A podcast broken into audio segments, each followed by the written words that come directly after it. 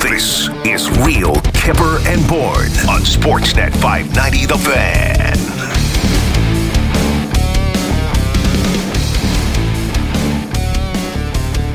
It's game day. We've got a game five. Some doubters out there weren't sure if we were even going to see a five, but we are, and we're glad you are all along for the ride. Why are you pointing at Sammy? There's some doubters out there. We got a terrific show for you in the next two hours, and we'll get you ready for tonight's contest. Off the Rails Friday can only mean one thing. Doug MacLean will join us in about 50 minutes. We'll also get a scene setter from Joshua Kloke, a Leaf writer for The Athletic. We've had him on a couple of times. I actually uh, enjoyed his article uh, a few days ago because it kind of reminded me of Sammy, where he was. it- it- the gist of his column was even if they come back and win, it's not enjoyable. At least that's the way I took Yeah. it. That it, it's not the real way it's supposed to go. You're Yeah. supposed to cheer as you go along, Yeah. not cheer, bail, cheer, bail. Yeah, yeah, no, you're right. And and it does feel like to get those people back though, Kip, a win tonight. You can't tell me all that everyone's not back in. I right, Sammy? They win tonight, Sunday night, you are in. Yeah. yeah, of course. But go and do something like you this. even you even and know totally Sammy, though, redeem yourself. you, you did touch on this though that it wouldn't be unlike them Mhm. to come back, Mhm. hook you back in, Mhm. and then and then chop you off at the knees at yeah, the the, only question is is Are you- game five enough pain? Are Have you- they done enough? and are you protecting yourself against that, Sammy? I don't know what I'm doing, boys. I just I'm really like game. To. I'm really game to game here now with how I'm feeling about this team. Like I still don't feel. I wouldn't say I feel excellent about Yeah. them after they won in Game Four, which was a super Narrowly. yeah, it was a good defensive effort, but it was still wasn't uh, an offensive breakout. Like I put the stat in the lineup today that this is the first streak of six straight games of scoring two or fewer goals since 2011, 2012 for the Toronto Maple Leafs. Which in itself is remarkable. Insanity, given all the offensive talent they have. Very, very bad timing for a streak like this. So, like, I'm, say. I'm totally game to game. I, I don't know about you guys, but I have absolutely no idea what I'm going to see from the Toronto Maple Leafs. tonight. Craziest part about that, they've scored two straight goals in six games. Uh, the other stat Sammy has in there 11 players have scored those 12 goals. So it's not like any one player's doing it. They're just kind of chipping away as a group. A ton to get into, including uh, Ken Hitchcock in the second hours. We've had Ken bef- on uh, before, and uh, Really good. I really enjoy talking to Ken, uh, and looking forward to it again in, in the second hour. Uh, we got a ton of clips here uh, to get into that offense that you're talking about, including from Sheldon Keefe on on Matthews, uh, the home ice struggles. I know Keefe has a, a comment on the home ice struggles. I want to go to that one first, and Okay. then I'm going to give you guys something that uh, the Leafs did to change things up with their approach going into Game Five. Let's go to Sheldon first. you know, we- we've had a mixed bag here at, at home ice. We, we've had we've had probably two of the best games we've played, uh, you know, of the playoffs here in this building. Game game two in both series, I thought, were really good. Obviously, we didn't get on the right side of the game in game two here against Florida, but uh, I thought in terms of our execution, our pace offensively, the chances that we generated, uh, it- that's the best we've looked offensively in both games. Uh, so we've played really well at different times here. I thought, uh, you know, game five and against Tampa, you know, that one probably can go either way type of thing. But um, I- like I said, it's been, it's been a mixed bag, but certainly we're overdue to have real solid 60 minute effort here on home ice. So, in the uh, hopes of turning things around at at home, I was told that uh, the Leaf players, uh, upon their return to Toronto, were told that uh, they were to to go home, get a few things, come back for a team meal, and then check into a hotel. Mm-hmm. So I'm just wondering now the feeling now of the guys coming home, whether or not some wanted to go home. sleep in their own beds or check into a hotel. I can certainly see where they're coming from in terms of we've got a, the most complete road game so far, and let's bring that road mentality home and treat this like a, a road game. Yeah. Uh, you know, my dad's Islanders teams did it during their playoff runs. You know, they stayed in a hotel right by the the rink there. I know that's um, you know, they believe that it eliminated the distractions of home. And like, I can't help but look at a guy like John Tavares, who has three kids, including a newborn.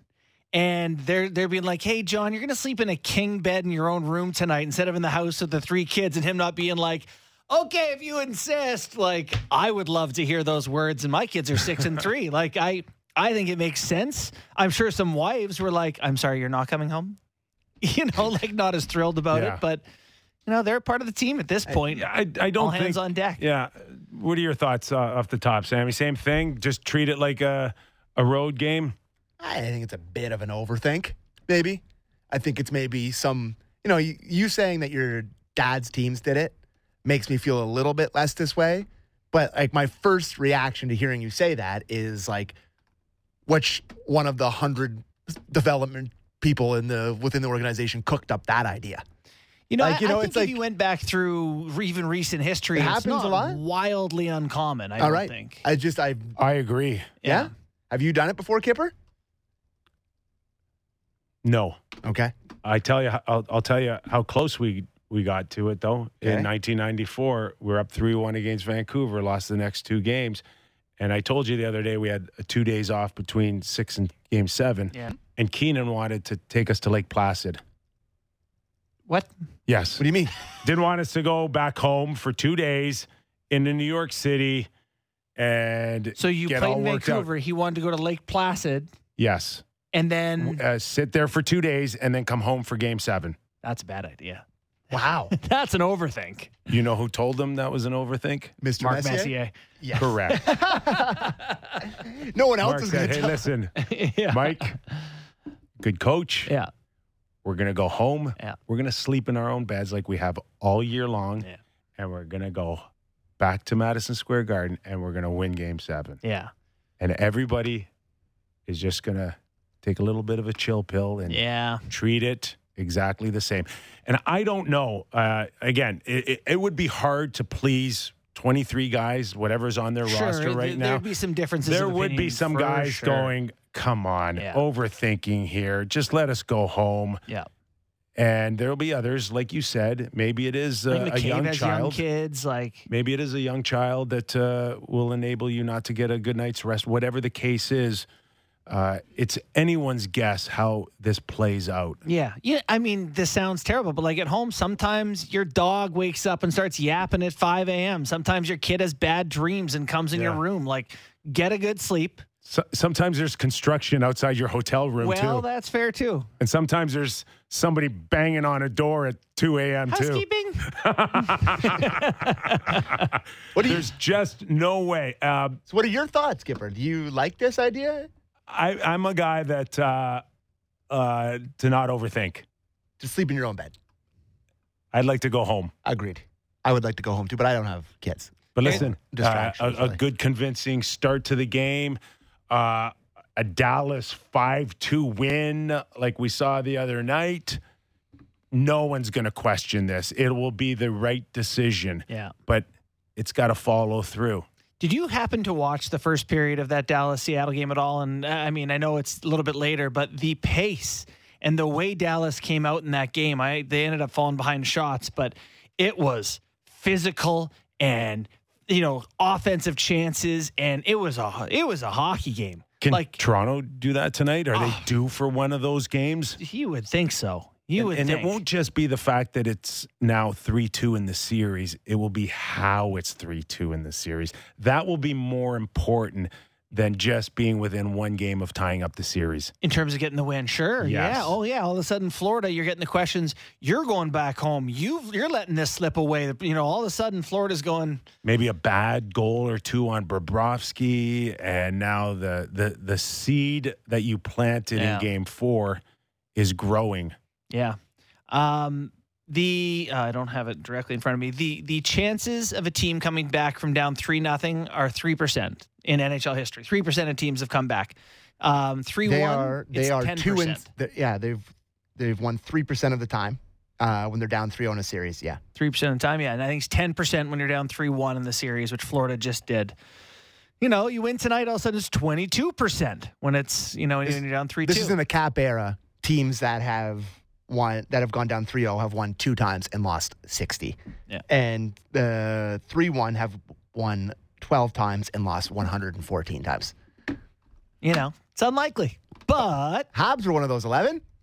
there are. Like we said off the top of the show, it would help getting more than two goals in one game. They should do that. Uh, we've got a clip on Sheldon Keefe on Austin Matthews, but I, before we go to it, I, I just want to revisit you guys in terms of where is Austin's game and how much more does he have to give, and what do you how how does he have to look tonight for the Toronto Maple Leafs?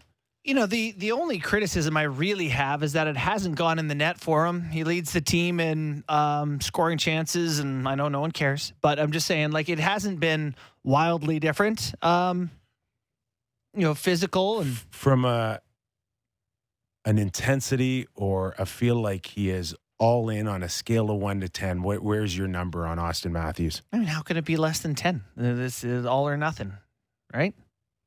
Yeah, see, I'm I'm balls on the line and six and a half, seven. I think he's got so much more to give Yeah. from shift to shift to look like a dominant player. You're saying previous to tonight's game? Yes. Yeah, I just think that Yeah. there's another gear I'm I'm waiting from Yeah. Austin Matthews to dominate. Yeah. Yeah. I mean, that I mean, where are you? Uh, I mean, a big reason they're down 3-0 or we're down 3-0 in this series now 3-1 were their four guys' inability to produce. And like you said, Borny, he's had scoring chances and Tavares had a ton of scoring chances throughout the, but those chances doesn't matter. You've Yeah. got to finish.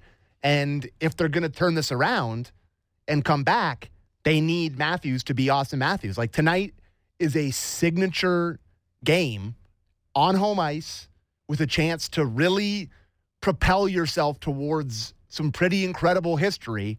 It's the type of game where a super duper star that Austin Matthews is, you know, puts you know what on the table and puts a couple in the net and takes over physically and gets to the front of the net and is in the middle of the ice. Tonight's one of those kind of games, and I'm expecting it from him tonight. Like, it, I really am. Yeah, I thought that's what Kip was asking. What I wanted to see tonight. Yeah. that's no. I feel the same way. It's you know you're, these are judgment days for him for 88, 91, 16. I mean, people their reputations are made in these moments. I'd fight my mom to win another Stanley. Let's see if any mom fighters are out there. I, I I think the perception has always been that even 16, even 88, even 91, but Austin is above them. We've had Austin in conversations where it's Connor, Yeah. McDavid, and Austin, right, and he's lost that this year. for sure. No question. It's you know I, I it's funny. He's going to score 40 goals. He's got five goals in 10 playoff games. And it's tough to not step back from it and be like, this year was a little disappointing for Matthews, you know? So, yeah, I mean, you want to change that. There's still time. But boy, hourglass sand is uh, just about run out here. And I thought in the first round, he was in front of the net way more in terms like you still see a couple times here where he's battling with Ekblad and you know, but it just felt like a lot of his scoring came right from the middle of the ice and right in the sweet spot. Like you think of the tips that he had in Yeah. Game Four, Game uh, Game Three against Tampa. Like I think the front of the net versus Florida is much less desirable for a forward than it was against Tampa. You think of who you're going in there against. Like you're going in against Ekblad, Radko Gudas is a butcher, Yeah. Staal. Like it's not as accessible, and I think you kind of have to push through that and fight to the front of the front of the net for him. So I'm expecting a big one from him tonight. I, I really am. All right, let's see what Sheldon Keefe uh, is expecting out of Austin Matthews for our first Kippers Clipper of the day. Obviously, each one of them you feel like Second. is, is going to go for him. He's he's had a lot, uh, a lot of opportunities. You know, some really clean, especially early in this series. Uh, not as many on the road, but you know, uh, obviously that crossbar that he hits uh, early in Game Three, you feel like that's the one. You know, not only that it would have set the tone greatly for that game, but but uh, for him to start a game that way and it, it didn't fall. So, you know, I think the real key for any of our players, no matter what they're going through, is to just focus on their game, shift to shift, and the little habits and the things that we need them to be doing defensively and all of that. And the chances are going to continue to come. And we need to score, as a team, we need to score one more goal than the opposition. And that's really where the focus has to be. So he's still still going back to the chances aren't falling. They love to say falling. They all are like, That's- oh, the chances key aren't thing. falling. Yeah. But even the players say it. do they? They're Yeah. not falling. Yeah. Which is weird. It's such a basketball term, Yeah. right? Yeah. They're not going in. And he went back to it again when he was asked about him. Yeah. So. Do you do you think? Uh, how'd you refer to it, Sammy, as a kind of a signature game or moment for I- for Austin? and not just Austin. Marner as well. Yeah. Like those two guys are the two best But- players in this team. It's a signature moment for both of them. but only one of them by July first could be asked to be the highest paid player in the league Yes. on an extension. Which it plays into this. And this is the type of game where the highest paid player in the league shows up. And he's a great player on home ice. Like he's been dominant his whole career at Scotiabank Arena. you have any issues with the Leafs losing tonight and maybe Austin playing a B game instead of an A game and him still asking to be the highest paid player July 1st? Mm, I think it would be sour until then. And then he signs it and you're just happy he's staying, I think. Would be probably the the the Leaf fan feeling. Yeah, I imagine you, you want him to be a part of the Toronto Maple Leafs. Like whatever the revisions that happen to this team, you sure need him to be a part of it. So He like listen, people will be incredibly pissed off at him and Mitch if he's no good tonight. Like there's just no question that will be a, a huge talking point. That'll be one of the main talking points. But, you know, time heals all wounds. We get to July, weather's warm, it's Canada Day, he signs a Hard, hard contract. to find another one. People right? will be happy. what's that? It's hard to find Yeah. another, Another another Austin player like that, yeah. Matthews. Yeah. It's hard to find a, a legit 40, 50, 60 on a career year Yeah. season. Yeah, you, you just, just never don't get better, right? You never get better by trading But- guys like that. There's so many dominoes again, and Yeah. not to rehash them because we have, but who's who's resigning him is the one that I look at. Uh, but hey, big win tonight, and you No, de- Kip- delay that one. Honestly, Kipper, like you're smiling like we shouldn't be talking about it. But well, no, no, it's, we should be talking about it. This is a huge Yes, again swing I- I moment. Know, I know, but I'm not sure. Like now's the time to to start deep diving the what ifs. No, but like the way you mentioned it and kind of like your tone, it's like it's not an unfair thing to be talking about at this point.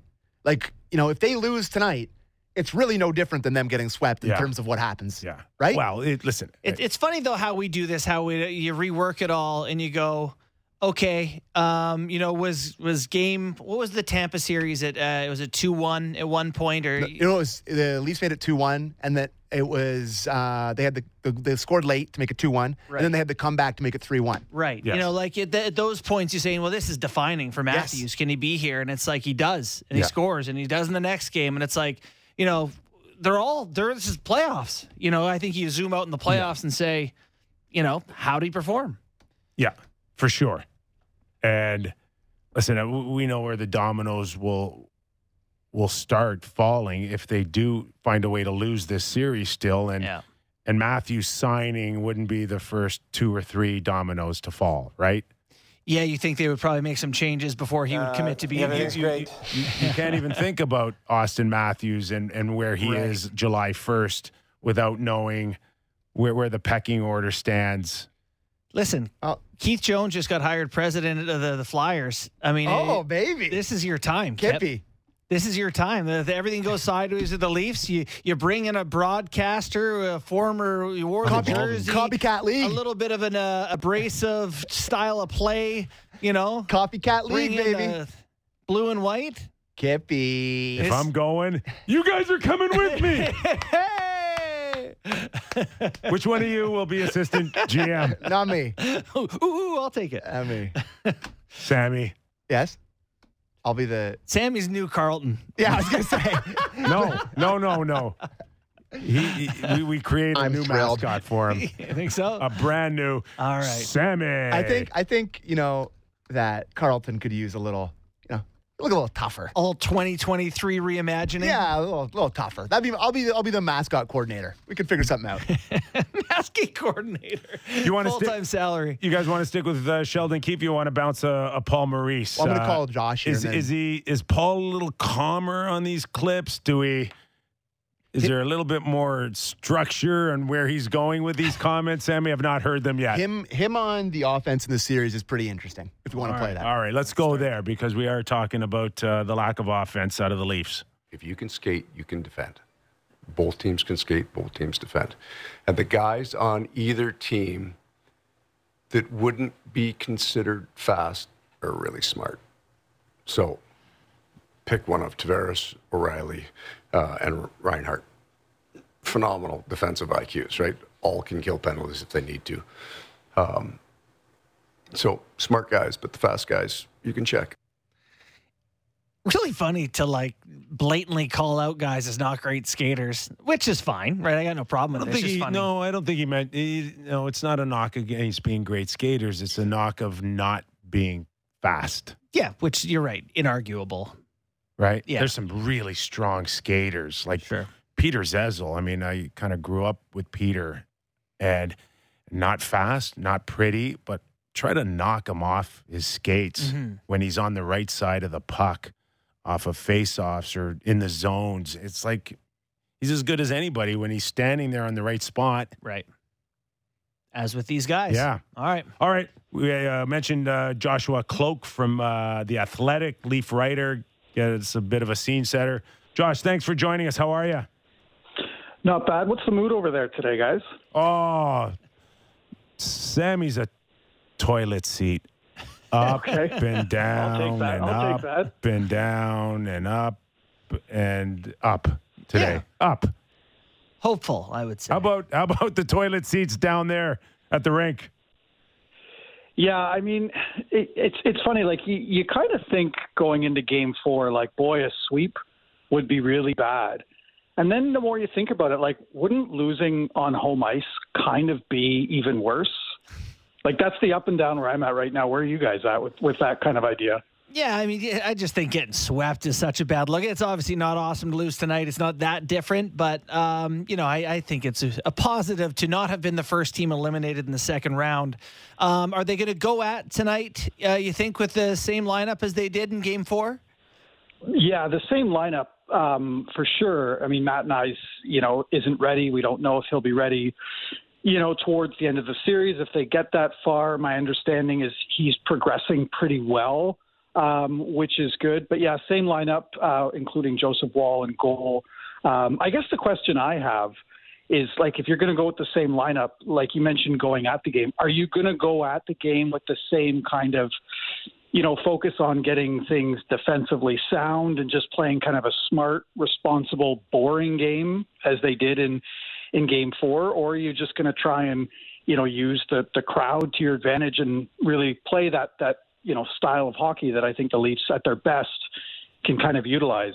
Um, I think that's the question I have going into it because like you're still waiting for for Matthews to really break out. You're still really waiting for Marner to break out. Um, if those guys do, you, you, kind of want to just roll with that and give them more runway, right? So it'll be interesting to see because, again, game four, they looked pretty, it was a pretty boring game, but the result is the only thing that matters, right?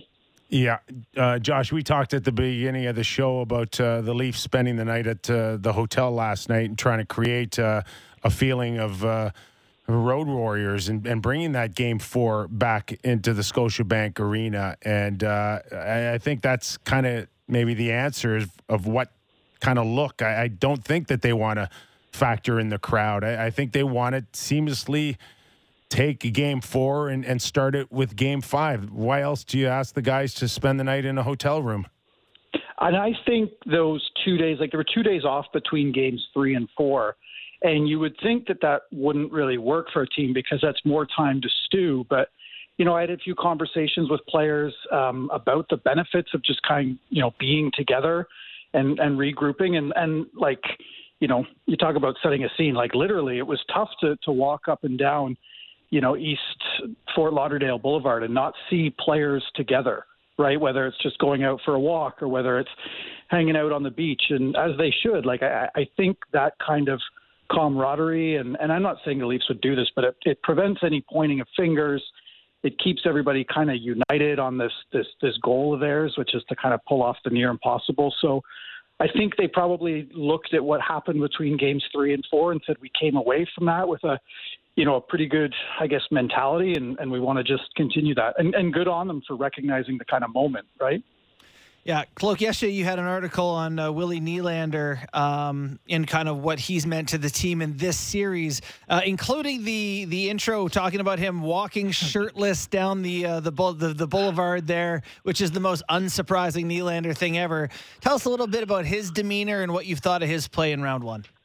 Like I, I was out for kind of, I, I'm a bit of an early riser. I mean, 9:30 isn't that early, but on game days it can be. I was out for for a walk, picking up some stuff for the day, and you know, I kind of looked and I said, well, you know, who is that, you know, l- large man with this, you know, blonde flowing mane with, you know, tarps off. And I'm like, you, you get a few paces closer. I'm like, well, of course that's William Nylander, right? He just looked, he just looked completely at home. And, and like, I, I meant to convey this. He wasn't walking by the beach. He was strutting like his, it, it looked like he was going to throw his back. It was arched so far back. Like this was a man that, you know, as confident as could be. And I just kind of thought to myself, like, and like we know William Nylander, we know the kind of carefree William Nylander, we know the one that gets heat for not back checking, but I think we also know the one that is probably, you know, maybe the most confident player on the team, and that's the guy that that I saw. And then you talk to teammates about him, and you know, if that kind of confidence rubs off on other teammates. Like Calle Jarnkrok said as much. Like if if your your top guys are, are back checking and if your top guys aren't phased by the moment, that has a real positive effect. So it was just interesting to me to see a guy that, you know, from the moment he woke up, it appeared was like I I'm not going to let this series get away from me. And I think the Leafs could certainly use more of that, right? Yeah, the one that stood out for me, uh, Josh, was uh, you're down three nothing and you stare right at the media and you're like, yeah, let's just have some fun tonight. Yeah, right. and, wild you, and, and, you know, wild. You know, eighty percent of the media are are going. All right, you lose tonight. Yeah. And you're giving me you're down three nothing, and all you can think about is going out and having fun. I am going to bury you. so I think he's been around long enough to know that if he's throwing that out, there was the potential of that coming back to him, and yet it speaks to that confidence that you're talking about that he can go out there and have a good game, if not a great game. Well, the Leafs, to me, I think they, at least in public, at least when the cameras are on, I think they need a little more of that. Like, you know, after they go down 3 0, I, I started calling some players from that, you know, 010 Flyers team and that 14 Kings team, and they said that, that the key for them to come back from 3 0 was just trying to plant little seeds of doubt in the opposition. And, and a lot of that started with the coach. A lot of that started with Daryl Sutter in, in 2014. And you can have your your qualms with Sutter for sure, but like he he wasn't going down easily, and he was going to do everything he could to put pressure on the opposition. And we haven't seen a lot of that from the Leafs, particularly from from Sheldon Keefe. And like Bourne, you know Keefe as as well as anybody. Like maybe that's not in his makeup, but it certainly is in William Nylander's makeup to mm-hmm. kind of again have his chest out a little bit and just kind of show the Panthers that like regardless of of you know where the series is at we're not going to let you think that we can be walked over and i think sheldon keefe could probably stand to do a little bit more of that he's looked I don't know if defeated is the right word, but he's looked something close to that at times, at least when the cameras are on. And that's mm-hmm. all we can see. And I think that's probably a little bit concerning. And I think if they do, if the Leafs do go, if they do win tonight, I think Keefe has every opportunity here to really dig that seed of doubt even further in the Panthers, if you know what I mean. Yeah, yeah. And you know what's interesting is I, I look at this Leafs team through four games of the second round, and I go, you know, who's really played well for them? And Yeah. you know, like there's a you go through the best players, you go through the decor, you know, a couple of good defensemen in there maybe, but like, you know, no one really has been great. Do you think that's a positive sign for the Leafs that it, you know that there's more to get from a lot of these guys or do you think it's concerning that through four none of them have really popped? I, I, I do think it's a little bit concerning because I mean, how long do you have to wait? Like those were those were some of the first comments I got in that that William Nylander story. Like, you know, the whole headline was he's flipped the switch, and you know, people are asking, well, why did it take him until Game Four to flip the switch? And he's had a good, not great series, but I think that is a little bit of cause for concern. Like the whole regular season, the whole mantra they kept repeating, this Leafs team kept repeating was everything we do is to prepare good habits for the playoffs because they know they're going to be in the playoffs. They know they want to go deep. They know that's when they're going to be judged. Like, I guess why has it taken this long for for you know the likes of, of Austin Matthews to really pop? And he's been good, but you know, good isn't the expectation. So, sure, like they, you know, Marner, Matthews, Tavares in particular, they could all pop tonight. And again, you can go back to Florida, creating a little bit more of that doubt. But I do think it's concerning that we're four games in, and you're asking the question like, why haven't players that are paid to be great being, you know, why haven't they played great? We're talking to Joshua Kloke, Leaf writer with the Athletic. Are uh, are, are you okay with Sheldon's demeanor when it comes to maybe challenging these guys for more goals? Would you ex- expected him to publicly challenge more? Has he said the right things? I mean, the series is still alive. You must be doing something right. Yeah, this is a really tough one for me because, again, like I've, I've had conversations with a lot of other people about this. Like maybe that's not in Sheldon's demeanor, right? And and if you if you fake it, if you're if you're tough in public and you criticize your guys and you call out your guys, like if if that's not who you are, people can sniff out that inauthenticity right away. Um, so if if that's not who he is, then you, you know then then don't do it. But I do think you know I think it was after what was it game two or three, and he's he's saying you know Mitch Marner is trying out there. Like this isn't the, the the league where you, you get points for trying. Like I I I think we could stand to see Sheldon Keefe kind of upping the ante a little bit. I think a lot of Leafs fans would respond to a little bit more emotion, a little bit more anger. Uh, but again, like Bourne, you know him well. Like, is is that in his character? You know, he, he I find him emotional, like, and really tough for him to hide how he really feels in general. But if you give him a few minutes to get past that, he's pretty composed and thoughtful. So no, it's not. He's never been a guy to go in there, or very rarely go in there and flip tables. So I know what you mean about authenticity. It is important. You know, the they they do have some guys that they're going to be relying on who haven't been through this before, and one of them is is Joseph Woll. Um, you know, big spot for him tonight. You've had some chances to talk to him, I'm sure, as the rest of the media have there. Unique guy that we don't really know well. What What are your thoughts on how he's handled him so so far uh, in this series? I mean, it's it's pretty remarkable that like not long ago, I'm talking like two and a half years ago, we were questioning whether Joe Joseph Woll would even have a future as an NHL goaltender, and now you could conceivably foresee a, a case where the Leafs keep running with him throughout the playoffs because we don't really know how serious Samsonov's injur- injury is. Like, I, I think what really sticks out to me about Joe Woll is just how he isn't phased by anything. Like, he just has this remarkably composed demeanor um, and and a seriousness to him um, that he, you know you wouldn't expect from a 24 year old, essentially, you know, a rookie. Um, I mean, I'll tell you a very quick story about Joseph Woll that I think illustrates a lot of who he is. He was in that last or one of the last regular season games in Tampa, and he gets to start. Um, and Scotty Bowman, who lives, you know, just outside Tampa, he's at most um, Lightning games, as as I understand anyway, I'm sitting beside him in the press box, and he starts kind of asking. He's like, "Who who is this goalie? I don't know a lot about him." I'm like, "Well, he's a you know he's a very young goalie, Joseph Woll." And he just says out loud, he's like, "Oh, he's fast! Wow, he's so fast!" And he's like, he, he looks like a like an NHL goalie. And then two days later, I you know I thought to myself, "Well, that's really nice. Like, a, what a thing to say." And two days later, I kind of run into to Joseph in the Leafs dressing room and like, hey, do you want your, your your tires pumped? I heard something about you. Do you want your tires pumped?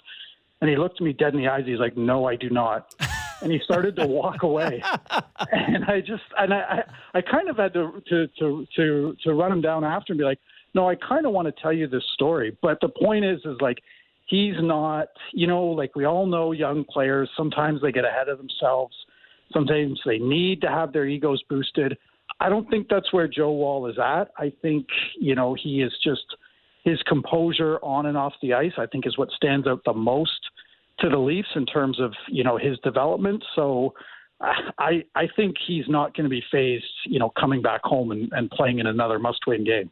One more for me on, on Joseph Woll, and I'll tie it back into Sheldon Keefe. And the other day, Sheldon saying that uh, they they really have a ton of confidence in in Joseph Woll. We know that. And then Sheldon also said, I don't want people to read into this uh, and and and and think that I'm I'm putting down our other goalies. Mm-hmm. Right? It's it's not a reflection on uh, Murray or, or Samsonov, but we really like them. But come on, Joshua, isn't it really a reflection of your two goalies? Oh, how how is it not? Like that's the you know he can say that, but how is it not? And like this is a little bit of how the sausage is made. But I was the one that asked Keefe that question. Like, did did you give any? Are you giving any thought to starting Matt Murray? Which I thought was a completely fair question, and he just said no. And you could just feel a pin drop in the press conference room, like, wow, because this is the guy that you acquired because of his two Stanley Cups. Because you would think that in these kind of games you want a guy that has been there. So it's hard for me now. Yes, he kind of clarified his comments afterwards, and you know sometimes you don't always get it right in a press conference. I'll be the, the first one to say that as well. I've asked some, you know, boneheaded questions, but it just how is it not a little bit of an indictment of of what they think about Murray's play like this year, right? Um, I mean, yes, it is. It is you know, it, it seems like it was an attempt to, to pump Joe Woll's tires, but I think uh, it's it's concerning to me because there could you could get in a spot where you know Joe Woll could get injured, and then you have to go with the guy that you've really kind of left out in the wind, right? Um, so it's it's kind of concerning. Like I don't know, I'm I'm still wondering if if Matt Murray is going to be back next year, if they're going to find room for him. I don't know um, because it doesn't seem like he's in the plans. If he was, then you know, wouldn't he be starting tonight? Like, am I getting too far ahead of myself? But no, I don't know. I don't. I don't think it didn't really. Look, I'll just say this: it felt like an indictment of where they're at with Murray, and it felt like it was hard not to read into the fact that they see Joe Woll as their guy moving forward, not just in this series, not just through the rest of the playoffs, but even into next year too. We'll start with the first 20 minutes tonight. That's right. 20 at a time. Josh, really appreciate your time. Excellent stuff. Thanks for joining us. Yeah, anytime, boys. Enjoy the game. Thanks Joshua so much. Kloke, You too. Leaf writer for The Athletic. Yeah. Uh, yeah. We'll, we'll only watch and witness and make judgments uh, after it's all said and done. Yeah. Uh, but right now, it seems like Sheldon's got enough juice right now to not change the flow. I don't know what happens in the first five or ten minutes and and where his demeanor is or his mm-hmm. body language on the bench, but certainly he's.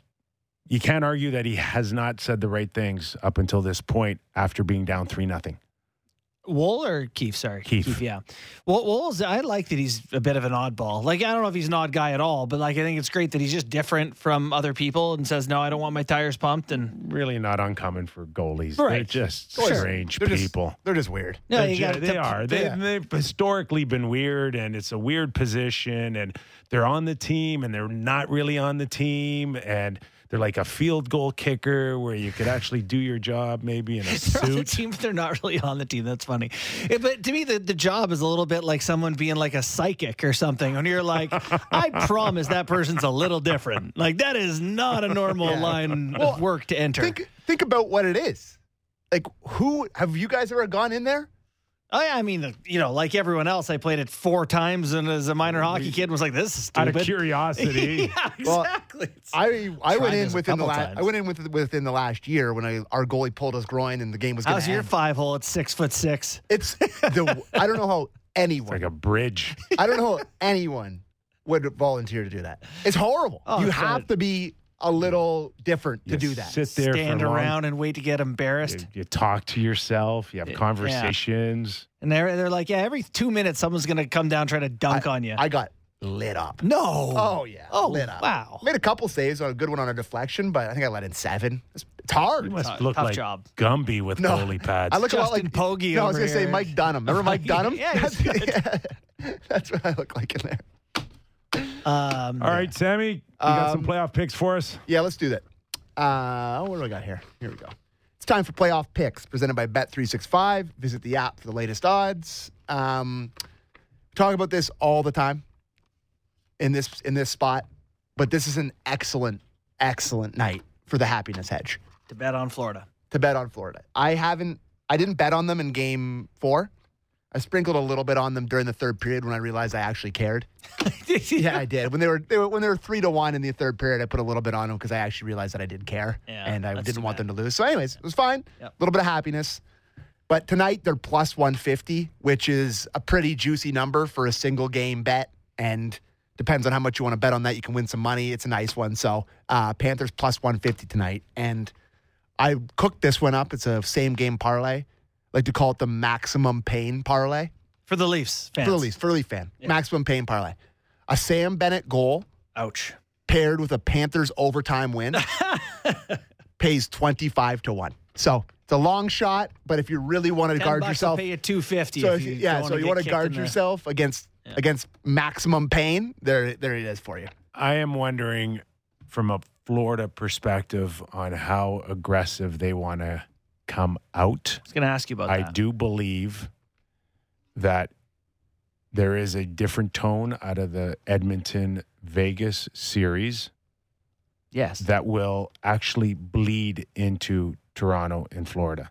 hmm. What do you mean? I mean, they're they're going to readjust the standards. I think the, that series, no question, it had, had gotten out of hand to the point where Violent. Now the, uh, the the league has to step in and, and suspend two players, and More on that later. and that they've also seen some stuff out of Philadelphia or uh, Florida and Toronto, including uh, the late stuff again. Bennett on. Bennett and Chari was it on the ground? Tkachuk, and there might be a, an early chance to send messages that we're we're gonna, and maybe that'll play into the Leafs' hands. Listen, a high penalty game would be fine for the Leafers. Um, it was not. It was McCabe that was on the ice. that was on the ice that Yeah. Bennett was teeing off on. You're allowed to punch somebody in the face with your gloves on after the whistle. Yeah, that's fine. but as soon as the gloves come off, then it's a, a game misconduct as opposed to not a game misconduct. Well, you know what's funny is I had someone write me and be like, "Hey, he got a game misconduct, like on the score sheet. Bennett did at the time, Yeah, he deserved one. It and but in the final five minutes, that's supposed to be an auto suspension. he he's he's Maybe Mr. he- rescind that. His nickname should be Wire Cross. He's a psycho. Wouldn't want to play So hockey. it was on him. the game sheet, and then it was off the game the sheet. screenshot the person sent me, it was on the game sheet. Yeah, so I, we will look into that more. So that, that was a passing comment. Didn't mean to talk about that, so I'll look into that more. Yeah. But No idea anything about that. Um, so the favorite now to win the cup is Carolina. Obviously, they're the That first team through. switches every night. Yeah, I know. Well, we talk about we to talk- the conference We talk final. about different things should every be. day. So I they should be. Do So you feel like they're getting a They'll little sit bit idle for how long? a now? while? Well, not maybe. Depends. Yeah, they're they're waiting on the winner of Leafs Cats, so They they won't start conceivably one, no? could They- be over a week if there's three more games But let's just say start Saturday. It, it ends Oh, sorry, not Saturday. tonight. tonight. Sunday. You're still Would they start it you're before that other? St- no, they won't. No. I don't think that they would. so they're looking at May- a week maybe break. on one night. Maybe on uh, one night. Can Svechnikov's ACL heal in a week? That'd be nice for them. What an impressive thing they did. They took out the Devils in 5 They're- games. They're just a unit. Yeah. Like I don't really d- identify Rod anyone Brind'Amour, on that wow. team, but All they right. just play hard. I got a couple quick other things for you. Uh, you can bet on the conference exact forecast. So whatever's going to happen. So Dallas Stars to win over the Oilers, which was the juiciest one that I could see in the Western Conference, was plus 380. And the last thing I have is another Leafs thing for you. Uh, you can bet when the series is going to end. and Game Six is plus two twenty five. Obviously, tonight's plus one fifty, the same as the. So you're the betting on the Leafs win, Panthers win. Yeah. Next two.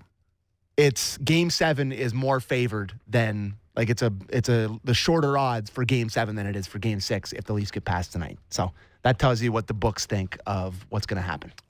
So there Okay. you go. Uh, that was playoff picks presented by Bet three six five. Visit the app for the latest odds.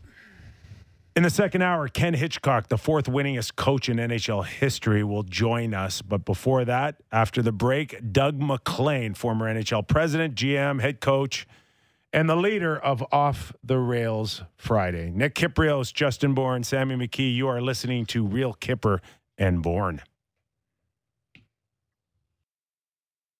Covering the Blue Jays from an analytical perspective. Jays Talk Plus with Blake Murphy. Be sure to subscribe and download Jays Talk on Apple, Spotify, or wherever you get your podcasts.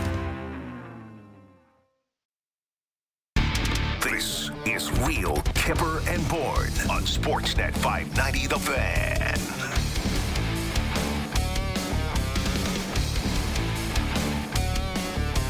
All right, let's go straight to the goods here. Doug MacLean, no longer from sunny Florida, Oh. but where real people go.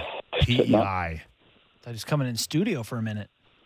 Would you you ready to come back in studio, Doug MacLean?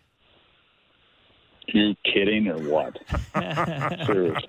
You're retired. The last, the last day I walked out of that place, oh my God! I the only thing I miss, the only thing I miss about going to the studio is I don't get to go to the Ritz Carlton for a beer after or a glass of wine. The only thing, the only thing I miss. Me and Berkey, me Berkey and I sitting at the bar at the Ritz, telling each other how good, smart we are. you, you, you both have plenty of time to do that now. Sheesh. Yeesh. I can say that. They're my friends. That's fair. That's fair. Hey, Matt, Yeah. any, uh, Exactly. did, Yeah. did the premier let you back into PEI last time? I think you might have had some trouble. Yeah, the COVID kept us out for a couple, you know, for one year and maybe to almost a second year. We got in, but it, you know, we had to delay and work through it. But finally, we got in. As I said to the premier here, Denny King, when he when he wouldn't let us in, I phoned and left a message at his office. I said because the conservatives had asked me to run for the leadership of the conservative party here a couple of years before he became premier. I said, I said, I said to his secretary, tell Denny that if it wasn't for me turning the job down, he wouldn't even be the premier. Nice. Anyway, Nice. he said, "Aren't you glad you didn't? Aren't you glad you didn't get it?" So anyway, Denny's a good guy. But anyway, Okay, so listen, that, we're happy to be here. where are you? A lot's happened in the last week, including the Leafs uh, digging a really big hole here. 0 and 3. They got their win in game four. Where are you? Are, are you a believer here? Really uh, it's tough to be a believer when you're down three nothing. I know that, but I watched the game the other day, and I, I was I was really impressed with how they played. I mean, it was like Bourne had done videos on how a playoff game has to be played with his articles. You know, with Here to help. his own play. You think they're ripping them you know, off? It was like it, it was textbook how they played. I thought they played great, and you know what typified the game? The last twenty seconds when you watched Ryan O'Reilly battle to get the puck out into the neutral zone, and how hard he battled and played. I, I thought they played a hell of a game. Littlegrant, I was really impressed with his game for a guy that's been out of the lineup a lot, in and out. You know, I thought he had a strong game. Even Giordano battled like crazy. You know, so impressive. Marner was the star. The one guy that hasn't played uh, well enough yet for me is Austin Matthews. And tonight, can this be Austin Matthews' biggest game of the playoffs? Because no, maybe not the playoffs, but this series. They they need him to be the horse he's been all year. Look, if they win tonight, you go back to Game Six, and Florida is feeling the heat because they know they're coming back to Toronto for Game Seven. So this is this is a, a big game, and they're capable of winning the game. I think they are. Doug, what do you make of this Florida team? The first couple games looked a lot different than they did down in Florida, like really fast transition hockey, a lot of chances both ways. Things tightened up in games three and four. But would, are you do you believe this is a much better team than their regular season record would indicate? Um, you know, they they've been a good team for a couple of years, and they had the devastating end last year, which rocked the franchise. You know, shocked the franchise that they were where they were, and then rocked them at the end of the year when they when they fell apart as easy as they did. You know, the Tkachuk the Tkachuk acquisition, Tkachuk acquisition has changed the the makeup of the team. Maybe the old man calling them soft. You know, Keith. I don't know. Look, they played hard. They played loose they had nothing to lose. After you come off a series when you beat Boston four games to three, come back to three one, you're you're on a high. And is it coaching? No, it's you got energy. You got your guys going through a wall. You got confidence. And you know what? I think their confidence will be a little rocked after that game last night. They didn't play great last year or last game. They did not play great. Toronto played real well. Florida didn't play nearly as well. So yeah, they've they've been on a high mentally more than they've been on a high, you know, playing fast and all the things we always talk about. They got and Bobrovsky stood on his head. They got to get to this guy big time. And you know what? We haven't seen Bobrovsky fall off yet. It happens a lot that he carries a team and then he lets them down. Is he going to do it this time? That is going to be the big question tonight. Does he keep his play? But they still got to get to him. Look at Nylander's goal night. Those are those are the type of goals you got to play in the scoring playoffs, guys. You got to be dirty, down and dirty at the paint. Mac, I'm not going to date you, but you've you've watched a lot of hockey over the years in different eras. Is it easier today in this era with the rule changes the last 15 years, the salary cap, the imbalance of, of lineups to come back 3 and 0 in this era than it has been in other eras? I don't, I don't think it matters. I mean, oh, look, it's almost an impossibility at the NHL level to come back in a you know a, a series like this. I know it's happened three times or whatever. Uh, it's really hard. I don't care what era it is. You know, you're coming back from a three nothing deficit, teams are teams are too good. They're too well coached to just fall apart. So it'll be a monumental task. But the Leafs are capable of winning three games, four games in a row. They really are. They've done it all year. They're capable of doing that, and that's the mentality I'd go in with. Plus, they got game breakers. They were not very good against Tampa guys, and you know that in three or four games. Five minutes in one game, they took control of the game and won. Eight minutes in one left in one game, they're down four one. They come back and won. I mean, they, they've got game breakers that can turn a game around. They just need them going tonight. But what do you make of the fact that it's so? I don't know. It, we don't see that out of them. Those pushes you're talking about, like I remember they did it against Columbus in the bubble too. They came back from down three nothing with about five minutes left or something. Like they're able to turn that on. Why can't we get that when the puck drops to start the hockey game? Uh, you know what? You know, you, you get it from the pluggers. You Yeah. get it from the grinders. You you don't get it from your superstars all the time because they play a skilled style game, and you know they want to do it with finesse, and that's what makes Tkachuk such a interesting player this time of year. Because yes, he's skilled, we all know that, but he he plays hard and he battles. And like I watched Barkov the other night, a, de- a deciding end of the year game, and he looked like I did in the men's league, slow, plodding. Yeah, you said What that too. man. Get, I mean, Yeah. Mean, drove me crazy. I mean, this is your horse, and if he doesn't, if he keeps his pace at what he played last game, hey, Yeah, he hey, he's an important player for the Leafs. He was not good, to say the least. Anyway, Um, just want to go back to you uh, with your comments on on Austin and and maybe that the one thing that you think that still might be missing, Mac, when you watch him. Is it the first three steps in his stride? Is it the shot that seems off? Is there a, an edge you're still looking for? What's the one thing that Austin still needs to hit to make people believe again he's the second best player in the world?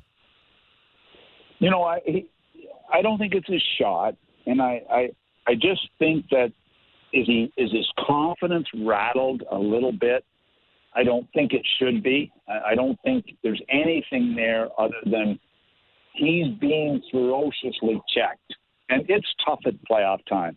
I remember, you know, when I was coaching and we are playing against Lemieux and Jagr, and I've told you this before, our goal every game was to make them hate hockey.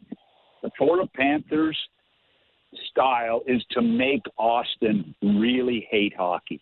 And you know what? They're putting big time pressure on him. He's got to fight through it, and he's skilled enough that he can. And the shot, I mean, he's got a just a, I mean, the talent this kid has so he's got to find he's got to find another gear tonight. He really does. I thought Mitch Marner found it the other night. I was so proud of that kid, the way that kid played the other night, and how hard he played. And he was he was going to be undenied. This kid, he was not going to be he was not going to be denied for sure. The way he played, that's what they got to get at. Even Nylander was better. Yeah. I, I think I think that Matthews has got to go hard for them tonight. This is this is big for Austin Matthews. It really is. What uh, what's your comfort level with old Joseph Woll taking a turn in that new, not new, old. not old, yeah, old new Joseph Woll. Oh my God! Well, it reminds me when Sawchuk replaced Bower. You guys forget about that. yeah, I did forget. yeah, yeah. Tell us about it. I mean, I look. I'm watching this kid. I, I'm sitting there waiting to start, and, and he's going, and I'm thinking, "Are you kidding me?" the Toronto Maple Leafs, with all the hype and talk and Murray and Samsonov, and they're going with their number three kid who has not played one playoff game. I mean, I know it's one thing to play Jack Campbell, who's played a handful, but they're going with a kid who's been a, a Marley, and he's been. And you know what? He he was a difference maker in that game, boys. He calmed the the rookie in goal, calmed the team down. He gave them confidence. It was unbelievable to watch how he how he when he when he made a stop, how calm he was with the puck, how he moved the puck. I thought he he was a calming influence, not not a basket case, which most young goaltenders would be. He was phenomenal, guys. Not not showstopper saves, just really solid and really confident. They weren't going to beat him, so it'll be fun to watch him tonight. Hey, Mac, uh, the decision by, I guess, Kyle Dubas was to put the guys at home uh, in the hotel last night. Uh, something that you guys experienced over your years of coaching, uh, decisions to keep teams away from uh, the distractions at home. How many times did you do it? Uh, are the Leafs overthinking this thing or right decision? I think it's the right decision. We we did it, you know, for a couple of years in Florida. I mean, every playoff we basically moved into the the Harbor Beach Marriott, and uh, you know, I thought it was really good. We'd have the you know, we'd be back and forth to home, but I mean, we'd go there the night before. We'd have a meeting at eight o'clock at night at the hotel, and have a you know a good chat, talk about the game, hockey style meeting, and it was. I always thought it was good. I really did, and you know that seven or eight week run that we had. I mean, we were away a ton, and the team, the team, I thought really grew from from it. You know, we'd have great video sessions at the hotel. We'd have lots of chats about the teams were playing. I, I thought it was really healthy. I really did. Doug, Luke Schenn's been really, really good for this Leafs team, like surprisingly so. Are you surprised at how effective he's been for them? I when they acquired Luke Schenn, I I thought to myself, he can't turn anymore. He can't do a mohawk turn. I'm thinking, how the how the hell is he going? And you know what? What's he been on for two five on five goals against? I mean, or something crazy. He, yeah. he he's looked really. You know what? You know why? Because this time this year, it's all about the size of your heart. And this guy, there's never been anybody deny how how much of a battler Luke Schenn has been, especially in the latter stages of career. He's been a team leader on teams he's been. To me, he's been better than McCabe. He's been better than Gustafsson or any of the other pickups. This is a guy that's made a really solid pairing, and he's been really really good. And you know what? I think it, it's all about the size of your heart right now, boy. I mean, it it really means a lot. And that's what the Panthers have been relying on, boys. They've been playing really hard. We're talking to Doug MacLean, former NHL president, GM, and head coach. Just a, a few topics around the league. Mac uh, Keith Jones goes in as a president of uh, president of hockey operations in Philadelphia. What? First of all, your thoughts on Jonesy and uh, what should he be focused on uh, early? What what and what you've been a president. What's the first piece of advice you would give a guy like that? Well, first of all, I think it was a really good choice. He's got a history with the Flyers, but on the outside, not within the within the confines of the uh, you know the the office suites. He's been a broadcaster for them. He's played for them a little bit late in his career. I, I just think he's a real calming influence for a, an organization that's been all over the map the last few years. I think the the fan base will be will be fair with he and Briere to start because they're popular guys. I, I like his background. I like how how he played as a player. I remember him at the Washington Capitals when I was assistant coach there. I mean, Jonesy's always been a really good person. So I think that's where it starts. A good person and a guy that the players and your staff can trust what what he says he means and I think I think it all starts with that and I think he's got a chance to do an excellent job and they got to, you know, maybe Tortorella will now move from the press box and get him back down on the bench. That would be a start. you know, he likes to observe up there. I, I mean, they they need somebody that can handle him, and in my mind, Jones he can handle Tortorella for fun, and that's what he's going to have to do that a few times. So you think the Flyers will make some aggressive moves now to show fans they're different? I know this is the whole thing, right? Kind of remaking the image of the team, not just the the team on the ice. Well, there's been so much second guessing and and you know almost hatred in the in the area with respect to the Flyers. They're, they've been you know they've been laughed at by their fan base, one of the best fan bases in the in the National Hockey League, and they owe their fans something here. I, I don't know that they're going to go crazy. You know, I, I don't really know their cap situation, but you know, I think they'll methodically go about. They look. That's the greatest thing when you're new to a job. You got time. You you've got Briere's got time. Jonesy's got time, and they don't. They shouldn't race into let's do Kessel and let's bring Phaneuf in and let's build this championship team in week one. I think they'll take their time. You know. All right. Anything else on your mind? Like, just picture you and Berkey now at the bar at the Ritz right now. What, what would be on your mind? What would you guys be talking about well, right now? Well, I, I, I was talking to Jeff Rimer the other, and, and Chris Cuthbert jumps on the line. You know, the famous broadcaster Cuthbert. Yeah, we know. He him. jumps on the line. Said, "Hey, yeah. hey, MacLean, uh, you wrote, you're writing, you wrote a book. Uh, you're the first guy to write a book who hasn't read one." And I'm thinking, oh, that's a line. That's thinking, a good oh, line. Oh, oh, oh, I thought it was a great line, except Al, I don't know if Chris Cuthbert is aware that I have my master's in educational psychology from the University of Western Ontario, and he's got grade 12 from Guelph High School. so it's really, I'm I'm not sure he should be. Anyway, he got on. He was chir- he was chirping me pretty good, and it, at the end we had a pretty good laugh. But I told Jill that, and she said, "Who is this jerk?" I said, "No, Jill, he's a good guy. Leave him alone. He's a good guy." Anyway, he and Rimer had a great laugh over it. Oh, I'm, hey, we're having a good laugh over it. It's a good line. Hey, seriously, what what is going on? Just a minute. I bought I bought a soccer team in some place in Wales for the price that you pay for a junior B team in Canada. And then he's going to pay a billion dollars for the Ottawa Senators, oh, no. which I said in this whole week. I, I said uh, Deadpool. I said, "Are you kidding? He's going to pay a billion dollars for that team, for that franchise." We talked about it in this show a couple of weeks ago. No, you did. And then you I did. read last night. Yeah, I did. And now I read he's out of the deal. What's that all about? Like seriously, you go from buying your junior B or junior B soccer team, and then you're going to offer a billion, and now you're out. What what is that all about? I don't get it. Did maybe he realize that he was overpaying at a billion by a few hundred million? Yeah, maybe. Seems like anyway, the likely case. Disappointing. disappointing, you know. Are you disappointed? Anyway. Can you still watch his movies? Really, that, that's what I want to know. I've never watched one yet, but I really like the guy. I watched his soccer show when, when they were over in Wrexham. I watched that show. Jill and I watched it on Netflix or something this year, and it was great. but listen, this is this is this is big boy hockey, and this is a big boy money. And for this to fall apart is is mind boggling to me. But anyway, we'll see. I think Jill Boo-boo, would lead. I think Garriock, Boo Boo Boo Boo Garriock is now going to tie his is probably going to tie his wagon to Snoop Dogg. I would think.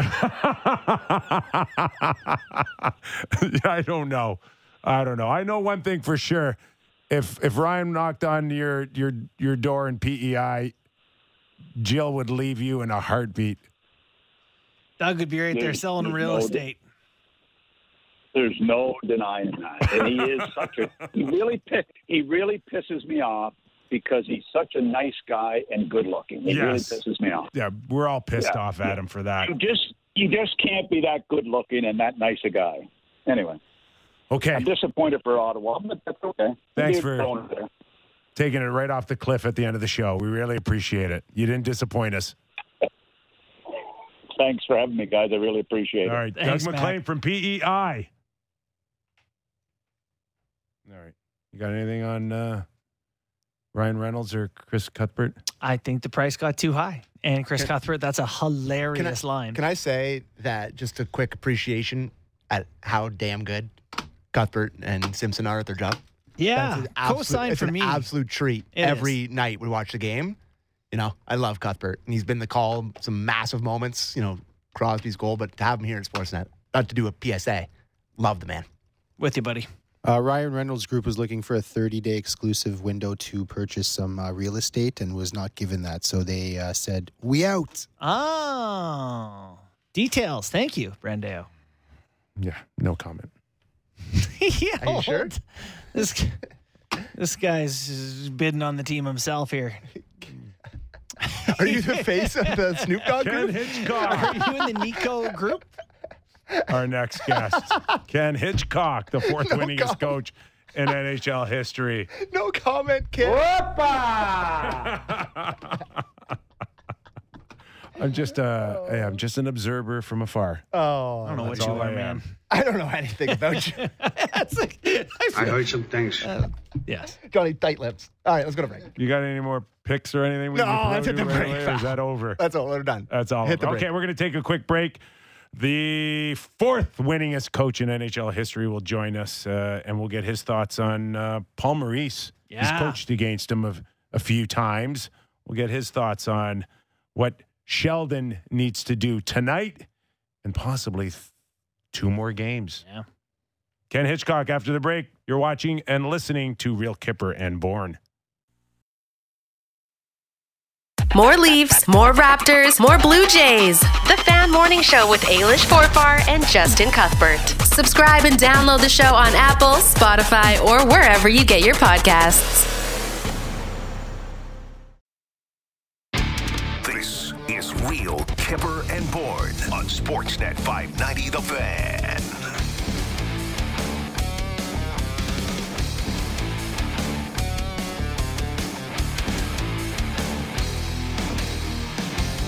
We all set for Ken? Let's welcome in the fourth winningest coach in NHL history, almost 900 wins. Now doing some work uh, consulting with the St. Louis Blues, but we know he is watching and watching very closely for no other reason the sheer love of the game. Ken, how are you? I'm well, Kyper. How are things there in Toronto? A little better, but I'm not sure how much better, but maybe that's what you can tell us on and you know, you've been around the game a long time and I'm sure you found yourselves in tough predicaments in the playoffs. Uh, but what what is the difference? Can you sum up the difference but be, between being down 3-0 and then being down 3-1 or are they quite similar? Uh, they're not similar. You know, like three one. When you go from three one, three zero to three one, you feel like you've got a little bit of momentum. When you're sitting at three zero, you're as nervous as the team is that's trying to close you out. Like everybody says, the pressure's off us and and all that stuff. That's a bunch of BS. Like like I when you're down three, like the feeling of getting swept is such.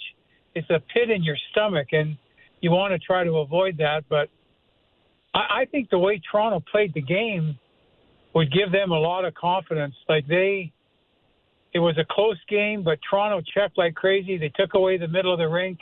There were no second or third opportunities. I, I thought they played a hell of a hockey game, Kip. I, I'm curious to get your thoughts on how much a team would make systems changes as the series progresses. Like I just look at the Leafs. Game one, there's a lot of pinching from Florida's D down the wall. After the next game, they're going off the glass and stretching it. Like, how much can you ask your team to play differently from game to game and still have success?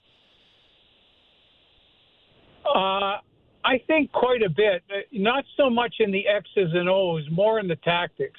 So what I mean by that is that simple is smart when it gets to the playoffs, and whoever plays the simple, smart game and advances the puck usually ends up winning the hockey game. I thought Toronto, in at the start of this series, they played way too much sideways, and they got burnt because of it. You know, there were too many lateral plays, and in in the last game, they just advanced the puck, changed the territory, and then skated into it. And I thought they played a, a smart, um, conservative uh, game that that you can win all day with, and you can win one goal games, and you could win two one playing like that. I, I thought if they bring that tactic with them again, I think they got a good chance to win the game. Toronto Maple Leafs come in with uh, a little bit of momentum off that win. There's no question about that, Hitch, but lots of talk about the Leafs and their lack of scoring. And then, of course, the finger gets pointed to Matthews and Marner and Tavares and Nylander. From your experience, Hitch, when you know that your stars have so much more to give, wh- how do you handle the approach to them? Is it really, do you have to really be methodical on what you do or what you say publicly or behind closed doors? Or is it just something that happens naturally? No, I don't think it happens naturally, Nick. I think I've always said there's a big difference between looking for space and fighting for space. And the playoffs are about fighting for space. And whether it's Marner, Matthews, Nylander, it doesn't matter. Whether it's Tkachuk, any of those guys, Barkov, whoever fights for space usually ends up scoring goals. And to me, uh, if you're talking about scoring, you're talking about scoring chances. It you have to win the fight for space. You look at what Dallas did last night. You know, they they they kept Seattle to the outside the whole night, and and there's got to be a change in attitude where you're willing to dig in. You're going to go in those hard areas, and you're going to fight to keep your space there. And if you don't, you're going to be looking for one and dones, or you're going to be looking from the perimeter all the time. And that's the difference. Everybody has to buy into that, even your most skilled guys. So, Hitch, I, I need you to be honest here. Is that the exact same conversation that you would have with a guy like, uh, I don't know, Brett Hull? Or are we talking a whole new kettle of fish here? No, not so much Hully because he could hide on the ice and he, he knew angles that that you see 20 years later now. But I had those conversations with Modano, and you know I've I've had those, and and I've had them with other guys too. That you you, you got to go get dirty, and and the score will happen, and and goals will come, but first you got to be involved in the dirty part of things, and Mo bought in. I mean, he he became for a, a period of about six years there probably the best two-way player in the world, and he yet he had a reputation as being a, a scorer, but he went into the hard areas when it really mattered. How how typical is it to get someone to do that to make a change to their game? You know, obviously you're you know thinking about the Leafs and their stars, not a ton of aggressive guys, but Modano wasn't that either. You know how how common is it to get a guy who typically thinks one way to say, "Hey, you got to come back. You got to battle for pucks." Is it is that something that's even doable long term? Well, you've got to convince them that it's a fight for us and not them. Mm-hmm. And what I mean by that is when you do the hard stuff and you go into the hard areas, you're not doing it for yourself. You're doing it for someone else on your line, someone else on the bench, someone else who's injured. You got to convince the players that what the hard things they want that you want to get them to do are for us. It it, it stops being about them, and it's the more uncomfortable you can get them in there, it's it becomes even bigger for us, and that's the convincing that has to take place. We're talking to one of the most winningest coaches in NHL history, and Ken Hitchcock. Uh, Hitch, uh, you can look into matchups all day long, and then there's the matchup between a head coach and, and the other guy across the bench, and two two coaches that uh, you know, sure Hall of Famers. I think when it's all said and done, and uh, Jon Cooper and now Paul Maurice have been a huge challenge for Sheldon Keefe here. What do you see out of Paul Maurice uh, in in his coaching career, and a guy that you've gone up uh, up against?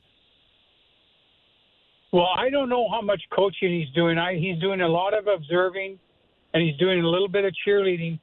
But he did all his coaching to get into the playoffs, and he had to coach his butt off. And I I think he regained the passion to drive people, and now he's just letting them play. Like he looks he looks calm, he looks relaxed, and even when it's really wound up, he recovers quickly because he's been through this to get into the playoffs. He had to really drive the bus hard in January and February, and and he did it.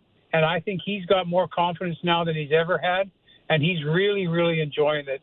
You know, he's he's having a good time. You can see it in the interviews. You can see it in his disposition, his confidence. He's done a hell of a job, quite frankly. Hitch, you've never stopped watching the game here. Um, and one of the stranger things that I'm sure you've noticed is that offense is actually up in the playoffs. And last year it was the same thing. Offense went up in the playoffs, and that's not been typical of playoff hockey. What, what's changed, if anything, about the way some of these playoff games are being played? Uh, Justin, you know what it is? Is um, who wins the pinch game? Mm-hmm. Everybody's got activating defensemen. And if you lose the pinch game, you give up a lot of goals. And what I mean by that is the timing and the backside support and the covering over for pin, everybody's got activating defensemen like crazy. And if you win that game, you keep it in the zone and you create offensive chance after offensive chance. And if you lose it, you're chasing back two on one, three on one, three on two. So to me, who wins that pinch game is going to be successful, and and that takes a lot of work by defensemen because there's there's a lot more skating involved now than there's ever been. Leafs definitely won the pinch game in Game Four, and that that'll be a huge one tonight as well. But they they were able to do it. Hitch with seven D. Uh, keeping Giordano in, they got an extra day of rest out of him. He looked so much better. But overall, I mean, I, I, wrote about it today in an article for the Toronto Star. But uh, I'm, starting to believe in 11 and seven a lot more than I did in the past. Yeah, I, I think if you've got dominant forwards, a couple of dominant forwards, 11 and 7 works really well. But if you've got just guys that can only handle their own shifts, then then you're just throwing darts at a dartboard. Um, I, I think Toronto's been able to get their top players on the ice way more, and that's helped. But I think also what's helped is that they their their skating legs on the back end, which weren't there at the start of the series, look like they're back in play now. Yeah, it's uh, you know a hopeful time here in Toronto. Uh, just to take you outside of this series a little bit and get your thoughts on what's going on around the league. Carolina beating the Devils. Not sure how much of that you're able to see, but what did you make of that? The De- you know Carolina's so injured, and the Devils obviously a ton, a very talented team. Well, what, when Carolina plays man on man, and they got a lot of long bodies to play that game, they're extremely hard to play against.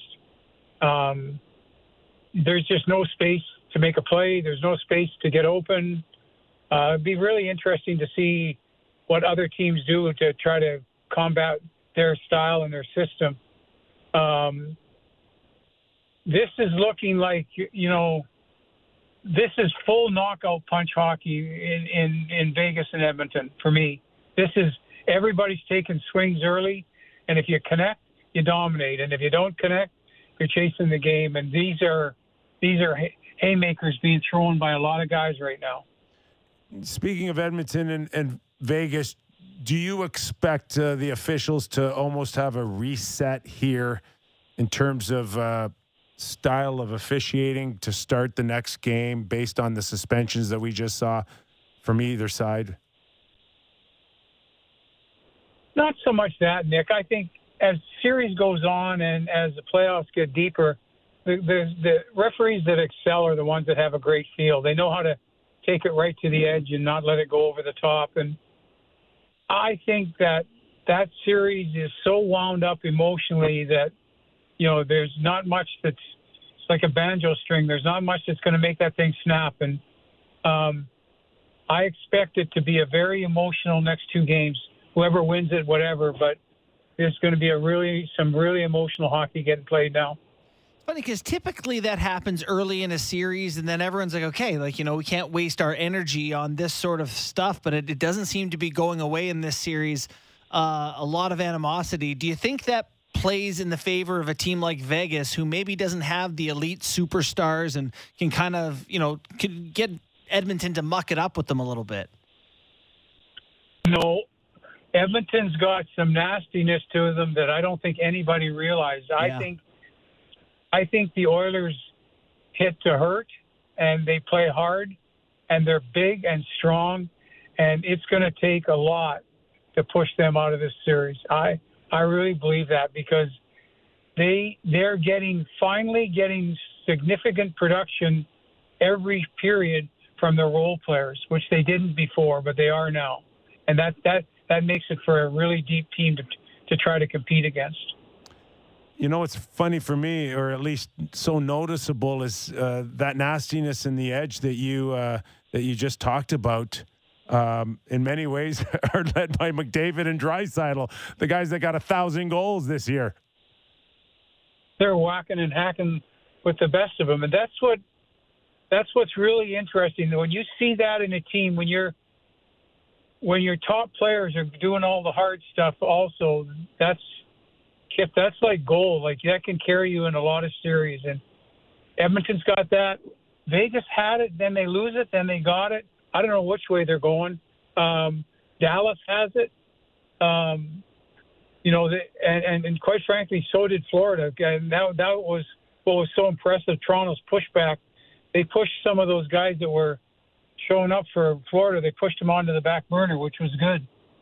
One more. I mean, do you see Dallas winning another cup like yours this year? I mean, do they have what it takes?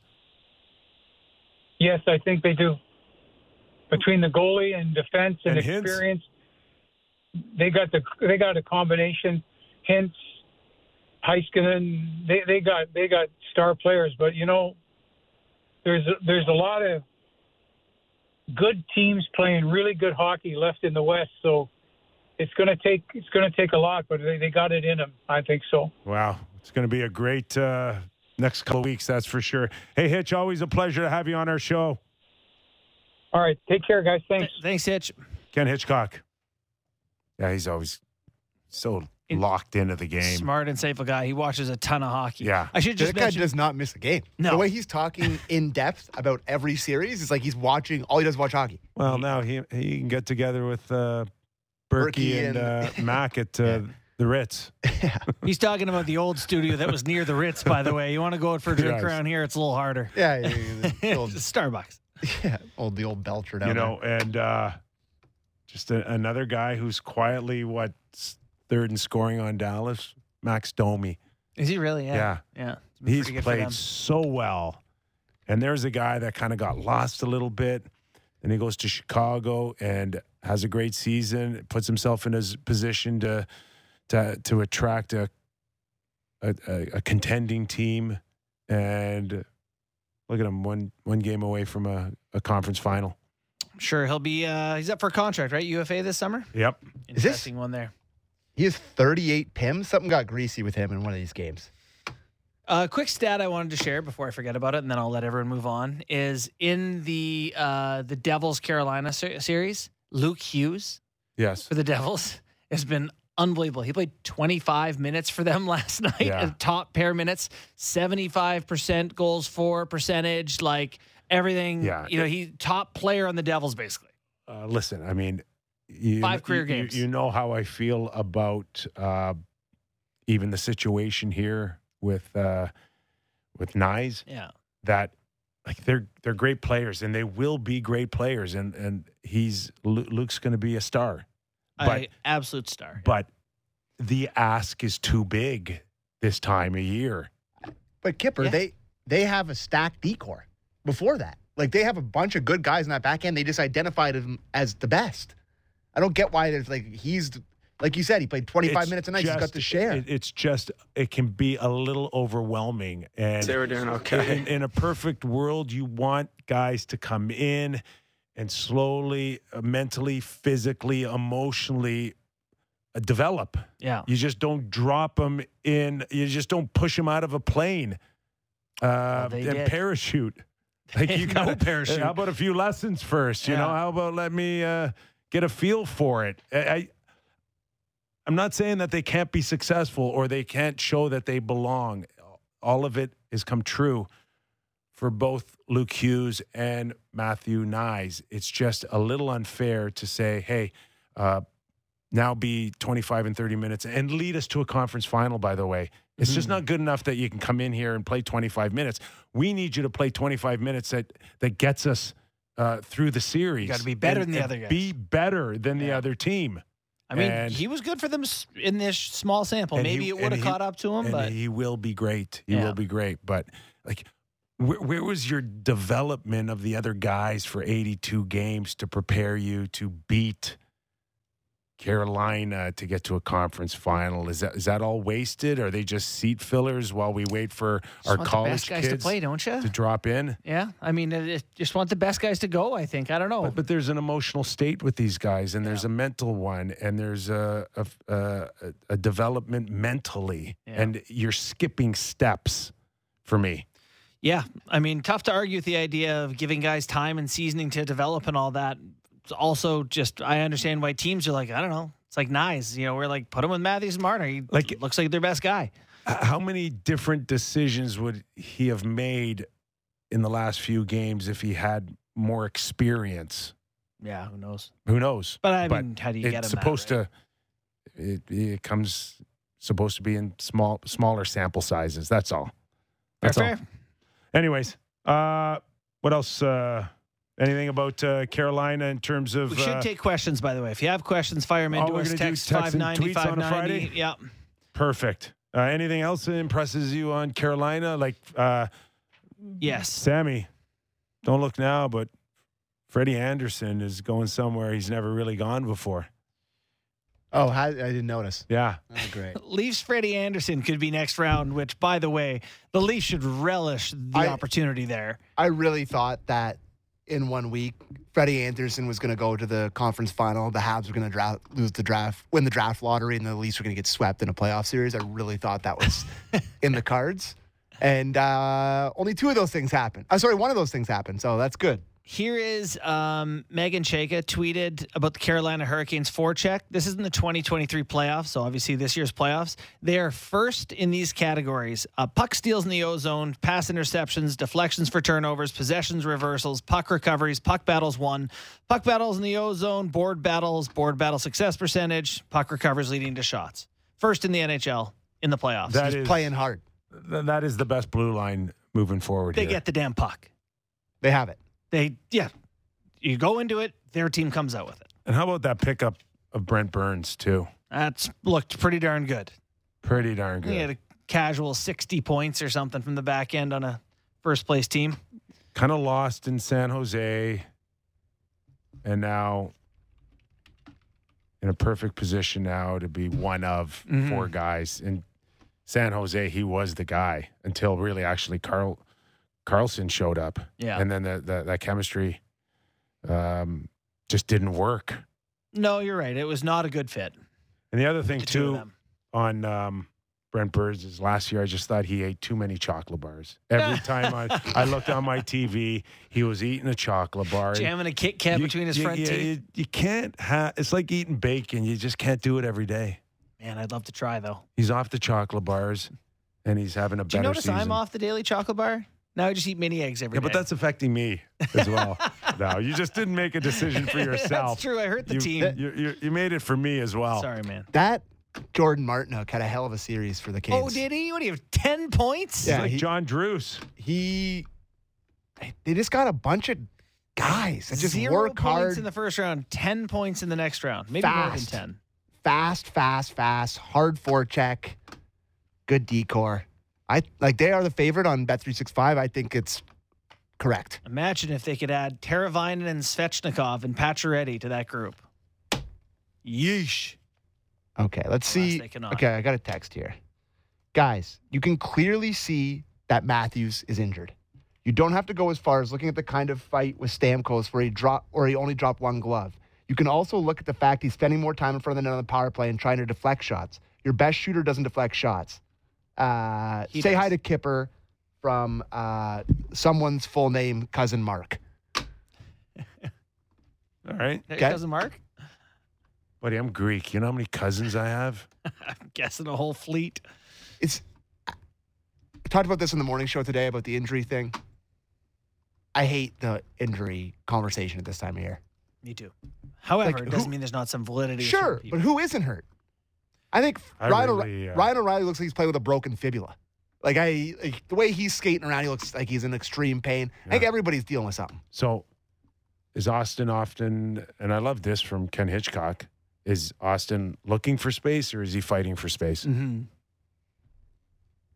That's a, I love that from him, and it's such a great coach speak thing to say. But I agree. Like I think he's looking for space at Yeah. this moment. Right? Yeah, you know, finding some, you know, that's that's part of the thing is do your best players get within that home plate area? Do they go stand there and against Tampa Bay? He tips in pucks, he gets one on the back door. It's a dangerous area to be at. Um, you know, you need your best guys there, not circling around the perimeter. Do you, You know, think, uh, do you think he's dealing with something serious? I, I, no, No. Okay. no, I don't, either. I Me think neither. he's just one of many guys who is battling every other day, Mhm. and no one's at hundred percent. And I, I un, until I'm told otherwise, until they say anything, he's one of it, one of many guys out there just feeling the uh, the effects of NHL playoff hockey this time of year. Here's some Leafs stats for you guys that I think can help the Leafs. Um, right now, even strength shot attempts from the slot. The Toronto Maple Leafs are third in playoffs at getting shot attempts from the slot. After that, their second chance shot attempts, they're 12th. Their shot attempts recovered, they're 13th. Their forechecking success, they're 13th. So they get a puck on net, One and done. it's over. Yeah, And that to me is a big story of the game is you want to play in the O zone, get the puck back.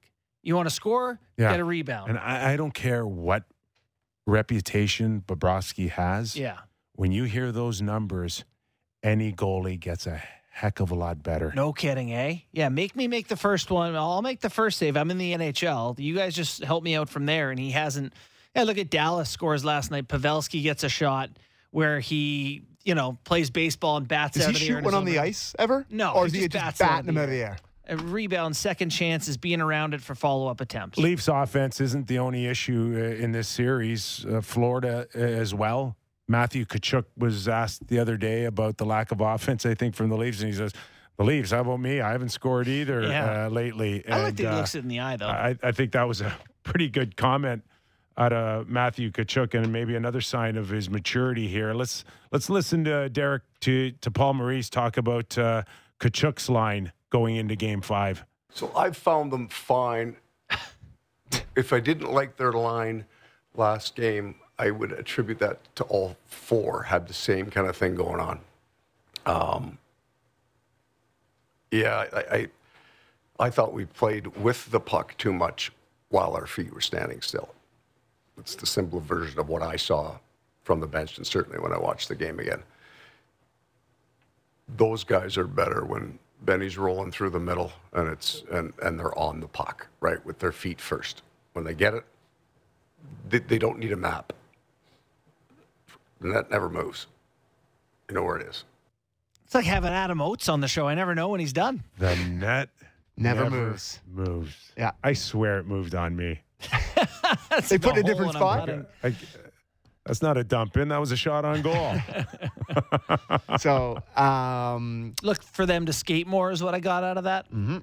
Look for their team to have their feet moving a bit more with the puck. yeah, I am really curious to see their forecheck tonight, and if they can get it back to the standard that they had in the, the first couple of games here. I I'd like to see Jake McCabe have a better know they game. Played a lot of hockey here. I- I mean, I know it's not Tampa Bay over the last three years, but they came off an emotional series that we did not see the energy drop. and we were all expecting it. I was expecting it. Yeah. I I talked about it, and it for me it did come to fruition. Just happened to be in game four, not Yeah. in game. That's one, like a sugar rush. You can keep eating sugar, but eventually Can they you- get it you back? run out of steam, you know? Are, are they going to get it back tonight by by the beginning of puck drop, where you're in deep and all of a sudden Bennett's flying in and Yeah. Tkachuk's flying in and turnovers and the Leafs are scrambling? I think a lot's going to be on Bobrovsky. Like if he gives them enough saves to kind of hang around and stay in it early. Like I think if the Leafs can get a couple early, I think you have the chance to to really take the wind out of their sails and be like, God, you know, not only do we have to keep pace, they we got have the to. two early goals in game. In They've game. done it a couple times. They've led the last. Yeah, they led games two and three, I think. Yep. But I, I think just where they're at in terms of asking Florida to find an effort to climb a mountain and not just you know win the fifty the the even battle. I think you could really dishearten them a little bit. Uh, I got a question here from John Mitchell on YouTube. What do you think of the idea of making the Department of Player Safety a three person panel? A former player, a former ref, and one other. could it help what it bring could it help bring more clarity and less controversy to these decisions? First off, three people's not enough people for me.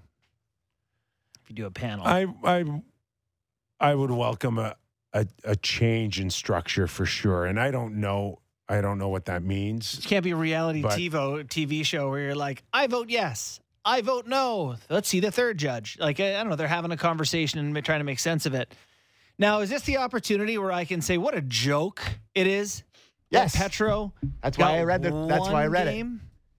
an What ins- a joke! We did have this conversation yesterday. We knew it was coming. yeah, you did. I didn't believe it would happen. Yeah. And, and I've heard people be like, ah, you know, in I thought if they would uh, suspend him for one, they would rescind nurses, right? I can't believe it in relate. It has nothing to do with nurse. It's his own event, and you're going to say yes, it does. No, it doesn't. Well, it's It's a slash that's violent. it's actually game management like the refs do I'll tell you. within suspensions. I'll, I'll tell you. Which is the worst. Yes. hundred percent that if Pietrangelo did not slash Draisaitl, Yeah. they're rescinding. Which is the They're dumbest rescinding. thing I've ever Not heard. really, because stupid. it it it wasn't like it, it- the fight does not warrant taking No. a player It does not. of his stature Should not be a suspension. a nine million dollar pay, player. I'm paying four hundred bucks for my seat.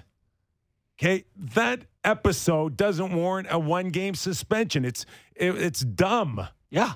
It's just dumb to suspend a guy because after everything I've watched in this series, Those guys have Nurse talked a comes hundred in times. and says, "Let's fight," and the other guy's saying, "Let's fight," and they fight, and you're sus- it's stupid. Someone has to ask first, like any It's date. ridiculous. dumb. Ridiculous. What they should do is give Nurse's game to Pietrangelo. It should be zero for Nurse and two for Pietrangelo. It's not Agreed. black and white. It's political, and there's Political? A, That's- it's political. If there's anything the NHL likes more than gray area, It's gray. It's political. It's you're not taking Pietrangelo out two games and and having him sit on the Doesn't matter who sidelines is, and watching Edmonton. No, it does matter because he is a very good player. He has no history. Good players can Okay. slash now. When they've been run like that all series, and Yeah. you haven't done your your job to protect him better, yeah, maybe a little bit. You can't send a message to the rest of the league that if you're good, you play by a different set of rules than if you're not. Yeah, in this instance, though, oh. you can make an argument that the uh, the officiating let uh, Pietrangelo down in this series. They let him down. I think that's And a he- fine He, case. he's he's a quality player. He has no history. He just had it up to here with the officials letting Edmonton have their way, and then he came back to message. you're hitting your mic there, Kipper. You're heated. He came back to send a message that you know they want to attack me. I'm going to attack them. He got a one game suspension. no one's hurt. Draisaitl's not hurt. If he's hurt, he misses the series. You miss the series. That's the way it's generally worked Here's for the what, NHL. Here's what the league is saying. At least they're consistent there. Here's what the league is saying. If you don't like the calls or feel like the refs have not done a good job of protecting you, you can now enact vigilante justice and we won't stand in your way. Yes, if you're Connor McDavid or if you're uh, Pietrangelo, yes. If you're Nick Kypreos or If they wanna send that message, Kyle fine. Clifford, right. and all of those, those are different rules for me, and and and and And ninety percent of the guy, well. but not when when it comes to the star players, you don't want. The league doesn't want to take them out. They don't go I by the same rules. I want them in the rules. game, Kip. I want to see both those guys play. Yeah, but they have a different. Uh, they have different borders. They have different uh, guardrails than than me or anyone else. Yeah, ninety percent of the league, ninety five percent of the league, Yeah, I think objectively, and I'm okay with it that. looks bad. I'm okay with on that. the league. I'm okay with that. I'm I'm okay with the Stars being treated a little differently than ninety five percent of the rest of the league. I am too, but there's obviously there's a bridge too far sometimes. And Tom, it's not like if Pietrangelo is It looked for, horrible. It was It Draisaitl. looked horrible. I'll give you that. It wasn't a horrible slash. It looked horrible. It was not horrible. Huh? It was It looked totally horrible. awful. It was wretched, Kipper. It wasn't vicious. yes, it was. It was insanely vicious. But I, I've been in situations like that. I, I know when guys slash to hurt or break a bone. That wasn't it. he missed. He tried. I, you know, I No, so it I- was for effect. I, it's an F. Petra, it's an Pietrangelo's slash was all for effect. He was sending a message. and that message was "f you." I want to To hurt everybody. you. I I've want to hurt it. the best player in the league at this point. Do you see the tweet someone put out there? Vinny De- Desharnais to Jack Eichel next game, and it's just a guy tomahawking a mannequin in the head. it's like Yeah. this is one game for those. Let us send our Well, guy. I- I bet their you- guy. You're Vinny- no Vinny's getting a- Pietrangelo, buddy. Yeah. Vinny's getting a lifetime ban if he does that. Yeah, but that, they're fine. For sure, and Darnell's back, and they'll they'll give more minutes to Kulak. And And by the way, bang, boom. I- if I'm Edmonton, Petro deserved to. if I'm Edmonton, I take no doubt. if I'm if I'm Edmonton, I take that trade all day long. What's that? Petro for nurse? Yes. Yeah, probably. Well, if I'm Edmonton, I'm upset that it's any for my guy and not Yeah. two for his. And that happened twice in the regular season with the instigator in the five minutes, and they miss rescinded them. Petro a lot Brutal. a lot more than and I'm not here to disrespect Nurse or I'm just saying that Yeah. Petro's one of their best players. of course. And Nurse at times has been really, really good or he can struggle sometimes defensively. The loss is bigger on Vegas. It's not a trade off. No, it's not. No. But then that's why your good players can't do hyper dumb things. Well, it could come back and cost Vegas the series, uh, losing Petro by one game. it yeah. To me, I listen. I want to see the best players play, but this is one of those situations where it should be like, it's too bad they don't have Petro, but you can't do that. I think they might. I think things might get a little squirrely in that game tonight. I just think you got to play I don't hockey. think they're gonna let game it get five. squirrely. It's You game don't? five. You No. got to play. I don't. Which, by the way, if it's going to be that Kip's talking about, they call a bunch of penalties. Edmonton's like, oh, oh no, please. don't put us on the power play Yeah. six times. I do think that there's a world in which, if it's a depends on result, obviously, but like if someone gets ahead by a lot by any stretch, it gets squirrely. Yeah, Those for two sure. teams for sure, hate if each other. I gap. think they tighten the screws right out of the gate. Would like to say, great series. Those two teams Really hate enjoy- each other. really it's a good enjoying this. rivalry. This they play good. each other and a part lot. of it is because of the stuff we're talking. A hundred Well, percent. obviously. Yes, it's yeah, lovely. obviously. It's really, really good. Great drama. yeah. So, like, stop trying to over sanitize our game, please. Oh, yeah, yeah. We're gonna come green light tomahawk chop so we can have a better Come radio on, show. Give me a break. yes, we are. yeah, we are. We are. All right, Sammy, what else you got? Well, I don't have much else because it's time to go. I think we Leafs. should probably talk about the Leafs game tonight. Please give us a very pessimistic score tonight so the Leafs will continue this series. The Leafs have been absolutely crap on home ice this playoff. One and four. And all five of those games with Samsonov and net where he's been crap on home ice. I my gut says they lose this series in six games, but I think they could very easily lose tonight. I, I don't know what to expect. So I'll say Let's get the offense going here. No? Yeah, I'll Five say two Leafs. Oh, you're saying Leafs. it's it's a it's a good pick. They I'm gotta- going they five, gotta four. break out one game. Five four cats in OT. Give me four one Leafs. Four one Okay, Leafs. four one five two and an overtime loss. You said. Yeah, five That- four that's cats. good. Well, That's that's good. good. Very, very happy. Yeah. With Sam Bennett, meow. O2 OT winner. I really love that I have twisted myself into this reality where me being pessimistic makes the Leafs win. I love Right. this. Really Right. good Imagine stuff. for it me. came down to that. Starting tonight, Matthews, Marner, You have no idea what to Yarn think. Croc. You're right. Uh, probably. You after the show, you're not allowed to talk until after the game. Okay. I think the All right. Leafs. You got your Leaf talk tonight? Oh, yeah, of Save course. everything. Yes. For that. Oh yeah. Okay, just like that, two hours over. Our thanks to Doug MacLean, Joshua Kloke, and Ken Hitchcock. Enjoy game five, everybody. We're back on Monday. Have a safe weekend. Thanks for watching. Thanks for listening. Real Kipper and Bourne.